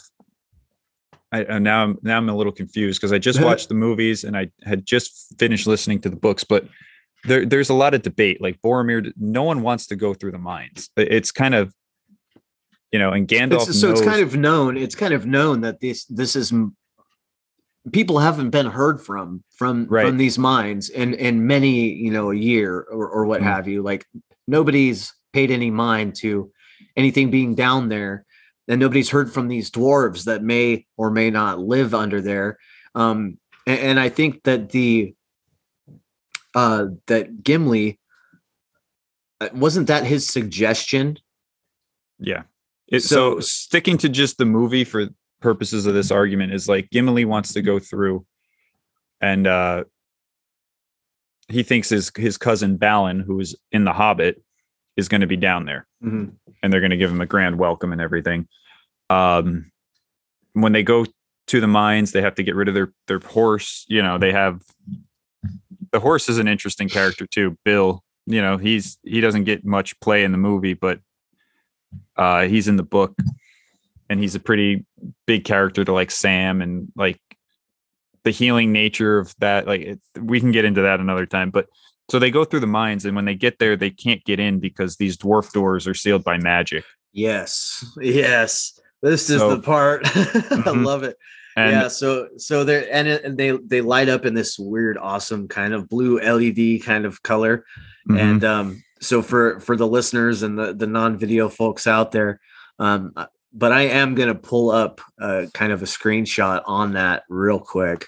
yeah just look up the doors of moria um it's really cool and but you know being a little more uh, aware of like conspiracy and uh different esoteric beliefs you you start to notice that there are two pillars on this door and that instantly screams like you know the kabbalah the pill the black and white pillar um the the freemason uh we symbols and stuff and when you look at this door, there's the writing, which is, uh, I mean, it looks like a combination of almost Sanskrit, Norse runes, and English. You know, all kind of Yeah, maybe a little together. Cyrillic. Yeah, it's kind of Yeah. a mixture of everything. Um, but that's what's known as the the dwarven language, right? Mhm, It's it's got the backwards Y's like in Russian, mhm. and the backwards C, forward C. Uh, it's it's very interesting. Um, and you know, a, a lot of conspiracy theorists out there understand the the oh man, the Freemasonic Freemasonic symbolism that's in everything, right? It's on our dollar bills. It's in everything. It's everywhere. If you're not looking at it, you know, if you're not recognizing it, you you just you just don't care. But um, what's what's interesting is everything. Shit, right. You know, it's got the lie. trees. It's got the trees, the two pillars. Um, it's got the compass rose in the center there down there. It's got a crown. right looks like I, an have anvil. also heard this compass rose down here uh commented on as being a commentary star Mhm. um and, and that's based on the the masonic symbolism here um where you have the royal arch of masonry Mhm. right? Um so it's it's a little different but there's a very a couple very similar things that i just wanted to point out for the audio people. Yeah go take a look at the royal arch of masonry. Um i mean you can go take a look at the two pillars uh symbolism. Just look up two pillar symbolism you will find everything having to do with this.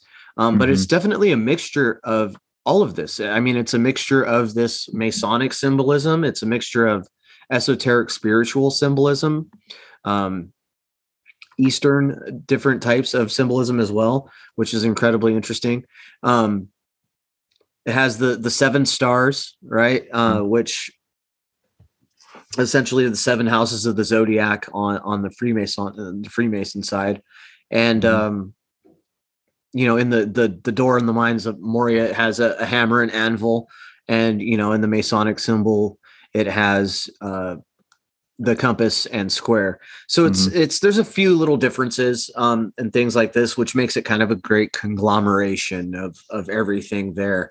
Um Well, what's so super get to the interesting yeah it it the door they can't get in and and there's a spell that or, you you know you have to speak to enter and it says speak friend and enter in elvish it's written which is interesting on a dwarf dwarven door it's written in elvish but uh it, they can't figure it out and even gandalf can't kind of he's like stuck on this and it's a very simple thing. They're trying to figure out like what the password is you know what i mean? All right yeah. And it it literally is like word magic it's speak friend and enter say the word friend is what it turns out to be say the elvish word for friend and enter almost like you know it, it does kind of harken to like secret societies where it's like just such a simple straight in your face but like Yeah. everyone's stumped and it takes i think it's merry or frodo Uh, in the movie i think it's frodo that figures it out but in the book i think merry kind of hints to it is like well what's the elvish word for friend you know what i mean Right. Yeah, the the person that you would least expect to Right. to have the insight on the situation uh you know usually does and and honestly enough um when it comes to you know secret societies and things that guy you least expect you know that dentist that you go to Mhm. or or you know that that high school teacher that you hated like there's a good chance that these people would know that secret password Right. And it's just again, it's like it's so in your face and just it's like path of least resistance, Occam's rate, whatever it is. It's like this is whatever the most obvious answer is, it it it is what it is. And that's what eventually opens the door to get them in. And it's it's just really interesting, you know? yeah no doubt Um, but yeah, I mean, we could probably dive deeper into like I don't know much about like the Kabbalistic tree of life and that kind of stuff, but it just it reminded it's, it's me all there and we would spend another hour just on like the stuff that i've got pulled up right here it gets Mhm. a little it gets wild um but you know hopefully it'll it'll just kind of lead folks to take a look at this stuff for themselves um because there's plenty of information out there online right? Yeah. um there's other people out there that that do more of a service to this type of information and presenting it. Um i just love to present you know what comes to my mind and love hearing what comes to yours. And uh, And you sent me some you sent me some images earlier Yeah, and what's And, uh, interesting too with the Masonic one is there's a sun and a moon on each side, and I mean we see this in both the Hobbit movies and the uh, Lord of the Rings. Is that the dwarven doors are open? Like you don't, they only become visible in like moonlight. in the moonlight right Yeah. right so so that's just man it's so wild uh i mean almost everything that we've kind of touched on the all-seeing eye the the the two towers i mean the second installment of the movie is called the two towers we have the two pillars here in masonic symbolism. Um we have the the seven stars representing the seven zodiacs. And then if you like look go over to to the uh gosh I, I don't know what it's called. It's it's the it's boaz and and Yakin, the the Mhm. two the two pillars specifically represent I don't know uh, kind of the I don't know the kundalini kind of in a Yeah. sense you know um so there's there's that spiritual symbolism also and like in this Lord of the Rings mythos uh there's all of that rolled into one and it's it's like the the entire thing for those dwarves right so it's it's the the dwarven kind of all-encompassing symbolism that is the freemasonic you know And, and Royal what do the dwarves or- work with? Stone.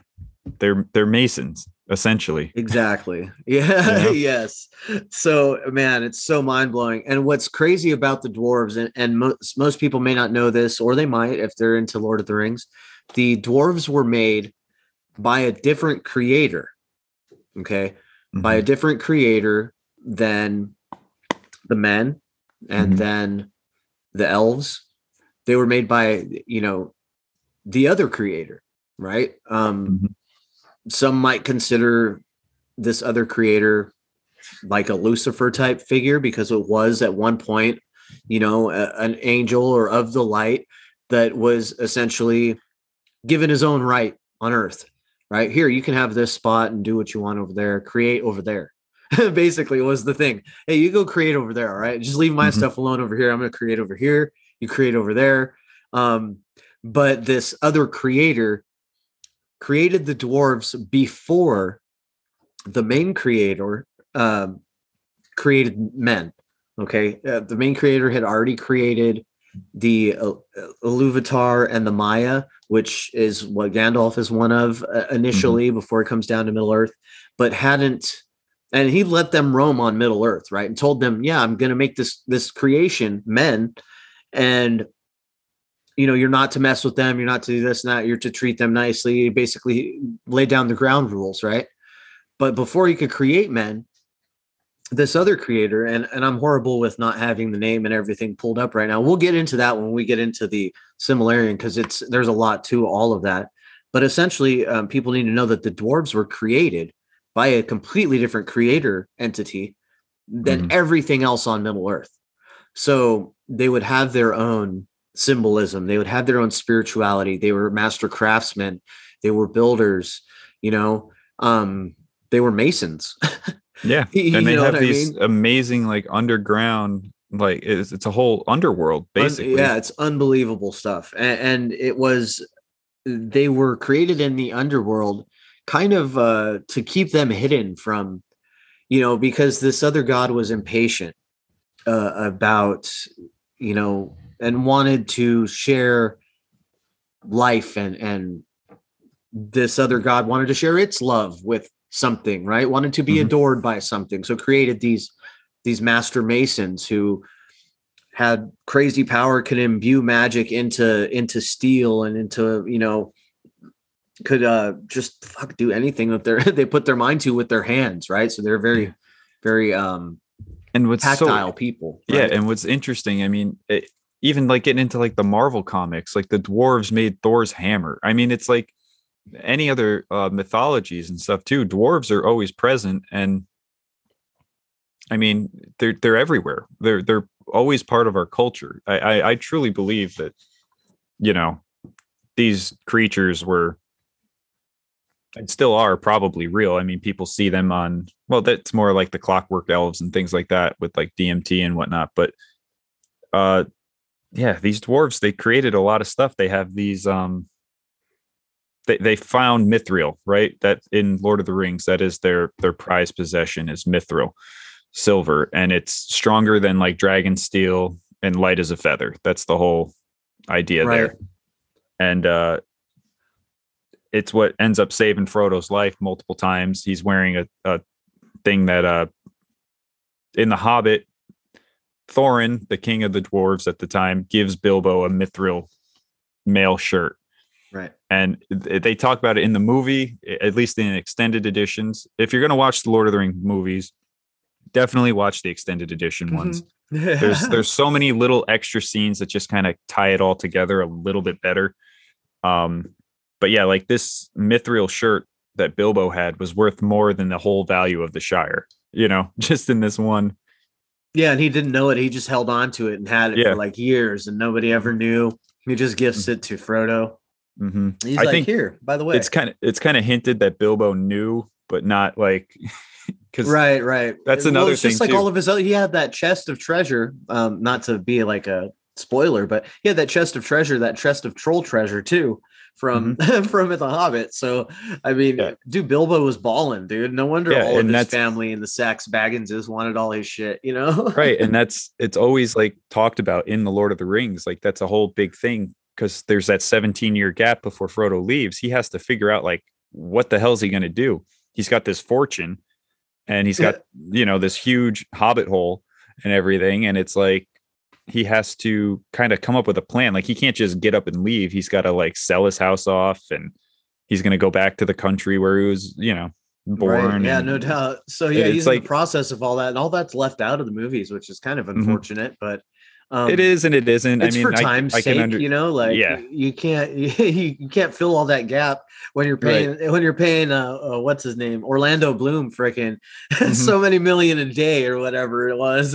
I'm Yeah. sure you, you can't make those scenes, not all of them. no but yeah it's just it's fascinating like how like deep he gets into like hobbit lore and their culture and like they they're simple they want like simple things but they they'll talk about their family trees and all this stuff and it's pretty interesting and it's very funny how he writes like the way bilbo gives away some of his possessions and just like he gives like a bookshelf to someone that takes took all his books and it's just funny little stuff like that but yeah going back to um the dwarves and them in moria they find out that it's it's abandoned it's been basically ransacked and uh we could probably end it on this one which is kind of a cool note is like when they were digging for this mithril they unlock this uh ancient this evil is pretty much pretty much where where the the movie leaves off. I mean we'll we'll kind of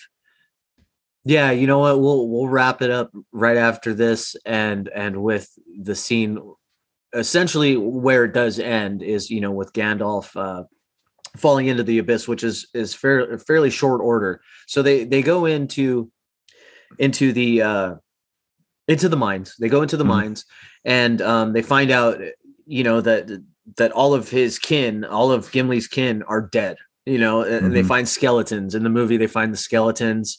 And in the book, it's um like the smallest sound, right? That that gets they just that hear the made. tapping yeah yeah. and and then they hear these drums from down down in the deep. But in the in the movie, an entire bucket and skeleton and all kinds of shit falls down this well and makes this huge loud noise.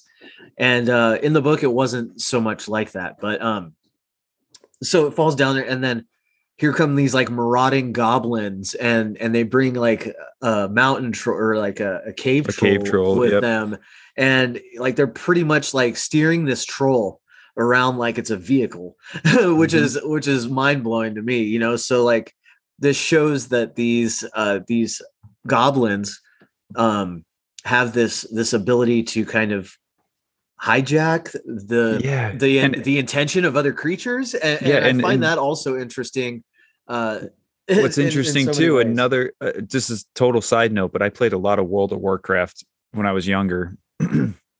And uh there's like these tinker classes and like goblins gnomes and uh dwarves were all very they were like the engineers of that game like they had like bonuses if you wanted to take like the engineering right route. and like they Yes. they would build these bombs and these like intricate things in this like fantasy world they had guns and just really cool like gadgets and stuff right and, gadget they were tinkerers like you were Yeah. saying yes and it's and, and that's very much what what the dwarves were were doing with i mean just some of the the scenery in these mines uh is just epic right um Mm. whether whether you're looking at the hobbit when they go into the mountains of uh misty mountains. Misty Mountains. Sorry, I don't know why I veg out on that so much.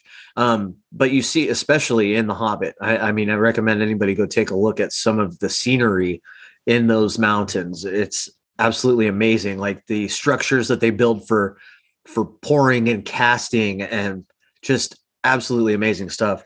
So so they're like so do you think that they were they kind of tinkered uh, their way into I don't know commandeering these trolls in a sense? I mean, it kind of seems that way. Yeah, it seems that, and like again, they they show this more in the Hobbit, not so much Lord of the Rings, but like they have these like uh very intricate like technology almost like crude industry in a sense. It's like like harnesses and and Yeah. just different like things we would see on horses nowadays right, like like a bit and a yoke and Yeah. all of this stuff. And so they're kind of steering this troll around. But uh but anyway so there's that battle right? They battle with them. Mm-hmm. um they run all the way down all the way down all the way down. And uh they get to the very bottom and then all of a sudden all Yeah, of they the get- goblins are like "I'm yeah so they.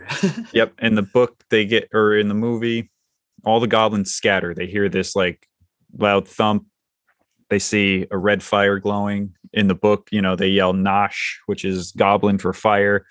And then they they have to run to the bridge of Khazad-dûm. And this is a cool bridge because it's so narrow and the dwarves built it as like a strategical thing. So like only one enemy could cross at a time. So anyone going over this bridge, they could just take out. But uh so they get there and this Balrog, you know, comes out, which is basically like a demon, you know. Um and this is where like Gandalf makes his like final stand in uh the book and the movie. And he it's cool because he shows that he is uh what does he say? I'm a servant of the secret flame or all this stuff and he basically prevents this thing from passing, you know. right from following them because it, it was going to i mean Mhm. that uh and that they speak of this this balrog um I, I don't know if you've ever played the the game diablo Mhm. but very very much like the representation of diablo from that game is Mhm. this balrog it's what we think of when we think of satan essentially and Right. and, and uh so this thing is following them and gandalf you know the the savior figure and this is another reason why maybe a lot of people attribute christ-like kind of traits to gandalf is um he's battling the darkness right? He's battling the, the the fire uh, beneath this balrog. And and then the movie the movie uh, abruptly kind of ends um Well, no, the the movie they well it goes leave. on but his Yeah, it- story gandalf's story Gandalf's ends story right there for that movie so yep. and then uh so yeah, he makes his stand on the bridge. Everyone knows the scene. You shall not pass, and he hits the thing, and it, the thing falls down. the He- bridge of chasm chasm Chasm- doom the, the doom Doom. the the chasm of doom right Right. so, so And it's, it's- like So this thing falls down, and you know, as Gandalf goes to walk away, it hits this whip. It's got a huge whip, a f- giant flaming sword, and all that, and uh grabs Gandalf by the leg and pulls him down. And he, you know, fly you fools, run you fools yeah, uh, Yeah. it's fly in the book but run uh in the movie which is interesting uh Mhm. i mean i'm not 100% sure on like the the takeaway from like the symbolism there or the wordplay um i mean Mhm. we as we know uh, words are are so crucial why they would change that from fly to run you know i have yet to understand but it's very interesting hmm And then that's where Gandalf's story ends, and he plunges into the abyss. And then the two towers. So the Fellowship of the Ring goes on, and the two towers opens up with Gandalf, Frodo having a vision or a dream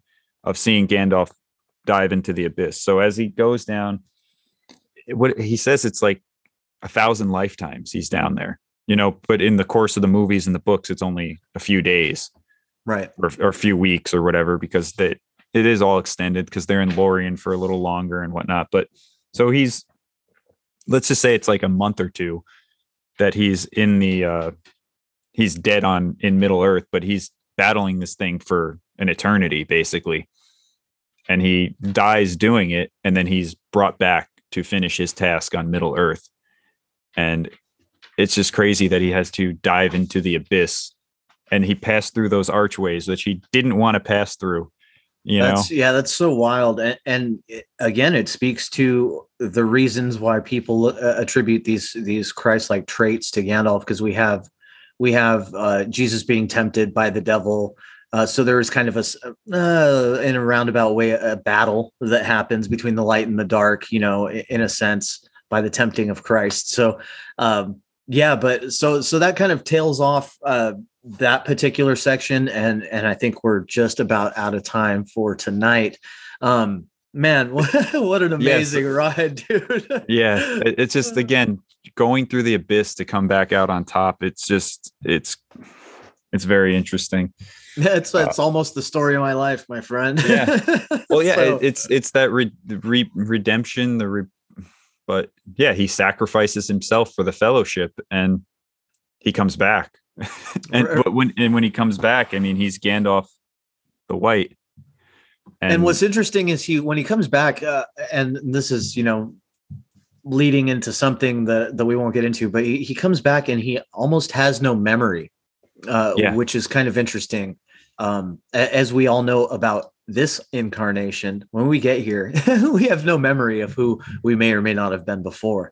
Um, so so that's incredibly interesting. But um they they wind up getting out of the mines uh, essentially the the fellowship does. And um i forget where they end up finding a resting place and it, and it kind of just stops there.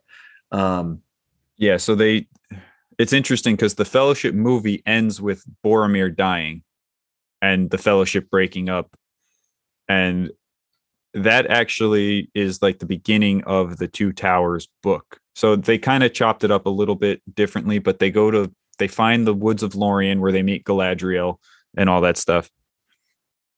And uh yeah, and that's about where it tails off. Yeah and that's where we'll leave it for today.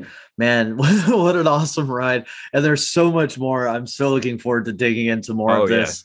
And uh you know if there's if there's anybody out there that that wants to take part and has some things to say on lord of the rings just reach out to uh, either niko or myself and um i guess we can go ahead and, and plug in here and uh call it a day Yeah, man, this was a lot of fun. I'm glad we we finally because we've been talking about this for like a month now to do it. And it's gonna- such a monumental task. I was like, I don't even know how to begin this. I, I, I think the everything I way started looking at just led down so many rabbit holes from the, the language of all the different entities to the origin stories. I mean, it goes on forever. So I, I feel like we could definitely use a, another perspective or two because everybody seems to grab something a little bit different uh, from this. And in these conversations, like tonight, um, you know, for the for the parts to come about of of to come out of how this relates to the world we live in now that is what I, I feel like most strongly about which is mostly why i wanted to have this conversation and, and get this stuff out there and hopefully get this conversation started and get more people into looking at fiction through a different lens. Um, just because it has a stamp on it that says not real. Like are you going to buy that your entire life and live a doldrum existence where the only thing that you understand is reality is force fed to you you know or are you going to take it upon your own soul and your own heart? And look into some of these other things these different arts right? Like art is all we have much like in japan art is all they have to express themselves. That's all that we have to express our past our present. I mean uh, aside from that we have propaganda and that's it. Mhm. you know we don't get the the real story of how No. things transpired. We get something stamped with fiction so exactly. i feel like that's and, super important and the thing with like and this might just be me, you know, but with the Lord of the Rings, it's like you can relate to every character in some way. Even like when you start hearing about like the orcs and stuff and their kind of culture when they're you and know they, their their hunger for meat right like that's that's a big one yeah and it's just it it's so fascinating because it is it's like we are all we all have traits of all these different types of creatures it's very and- Jungian, right? Yeah. very much so, for sure. Yeah. But, see, uh, we didn't even touch on the the Carl Jung side of, of things, Mhm. and and that's more open for later, which I I'm looking forward to because you're you're spot on right, and, and I think that that's why I can't help but look at humans as a homunculus, right? Mm-hmm. As a homunculus, that we're a conglomerate of these different, oh man, micro souls, you know, mm-hmm. within our within our larger oversoul, right? And the ones that we choose to ride with and die with, you know, is is why we're here. But man, again, what, what an epic time for an epic exactly. epic. I love yeah. it.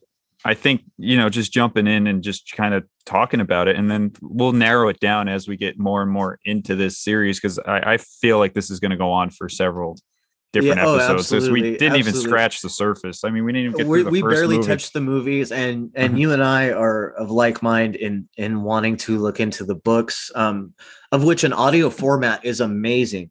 I mean, you can find them on YouTube. That's where I found the Silmarillion. It was um the lady that was was uh, narrating it does so in a very hushed, kind of calm, peaceful voice, which was very nice. Um, it was a little annoying at first, I'm not going to lie, but once you get used to the way that she's speaking, um, it's not so bad. But that's just because that's what I could find on, you know what I mean? Mm-hmm. the snap of a finger, I was like, okay. Um, because I tried to read the Silmarillion, but it's, oh, it's so impossible. deep. It's, it's so like trying to read the Bible. I mean, it, it really sense. is. It really is. It's uh it's tantamount to to reading the bible or reading like the vedic texts mm-hmm. man i've tried to dive into some of those too and that is a freaking rabbit hole in itself so um yeah um I, I, guess i'll just plug up here first uh i'm random randy you can find me in the red thread podcast uh pretty much anywhere podcasts are available. If you want to shout out and email me, randomfracts at gmail.com. On Instagram, I'm also random fracts. Uh, but you can, uh, if I'm not mistaken, just go on Spotify or something, look up Red Thread Podcast, should be at the top of the list. So rock and roll. And I'm Niko from Upstate Unconventional. Uh, same thing as Randy. My show's on all the platforms. I'm on Instagram at up, upstate underscore unconventional. And my email is upstate unconventional at gmail.com. And uh, yeah, if any of this interests you, just let let me or Randy know because I have a couple people. It's just it's hard to get people to come on and talk about Lord of the Rings. So it's a really nerdy subject, man. Uh, but it's so fun, so amazing, and I think the more people open up and talk about our our fictions, the things are mm-hmm. presented mm-hmm. as fiction, um, and and kind of take it in a different light, whether it's the Jungian sense, the spiritual sense. I mean, you have all these different ways you can look at these things and um, it's awesome information. And what a better, there's no better way to pass your workday than by listening to some dissemination of some fiction that you enjoy, right? I think that that's an amazing thing to do. For sure, man. And yeah, it's just been such a monumental part of my life. Uh, like I said, I, I watch these movies all the time. I've read the books countless times now. It's just, yeah. So, uh, uh, with that note, we'll end it here and we will be back for another one where we'll dive a little deeper. Right because we haven't even touched on like Galadriel. Absolutely, man. yeah, we'll have to do a whole thing on characters, a subset or something, because mm-hmm. the character development is insane in this uh, epic, for sure. Well, thanks again, Niko, for joining me this evening. I appreciate you, man. Oh, yeah, man. This is a lot of fun, and like I said, this is something that we've been talking about, and we just we're getting Finally it started. Got to it, man. It's a exactly. it's a nice spring uh, coming on here. So what a, what a great time to start something new. Thank you so much for tuning in to another episode of Red Thread Podcast. I hope you enjoyed uh, the first installment of this deep dive into the Lord of the Rings. If you are a Lord of the Rings aficionado and have uh, some information that you'd like to present, feel free and let me know. You can send me an email at randomfracts at gmail.com. So you can send me an email over there if you want something to be read through in our next Lord of the Rings episode, for example, or if you'd like to come on and uh, share your perspective on this. There's so much to this tale, this epic, uh, that it would be, well, my loss to not include any perspectives that would like to be included. So thank you so much again for tuning in, all the listeners and the guests. Just want to extend my appreciation and have a phenomenal day.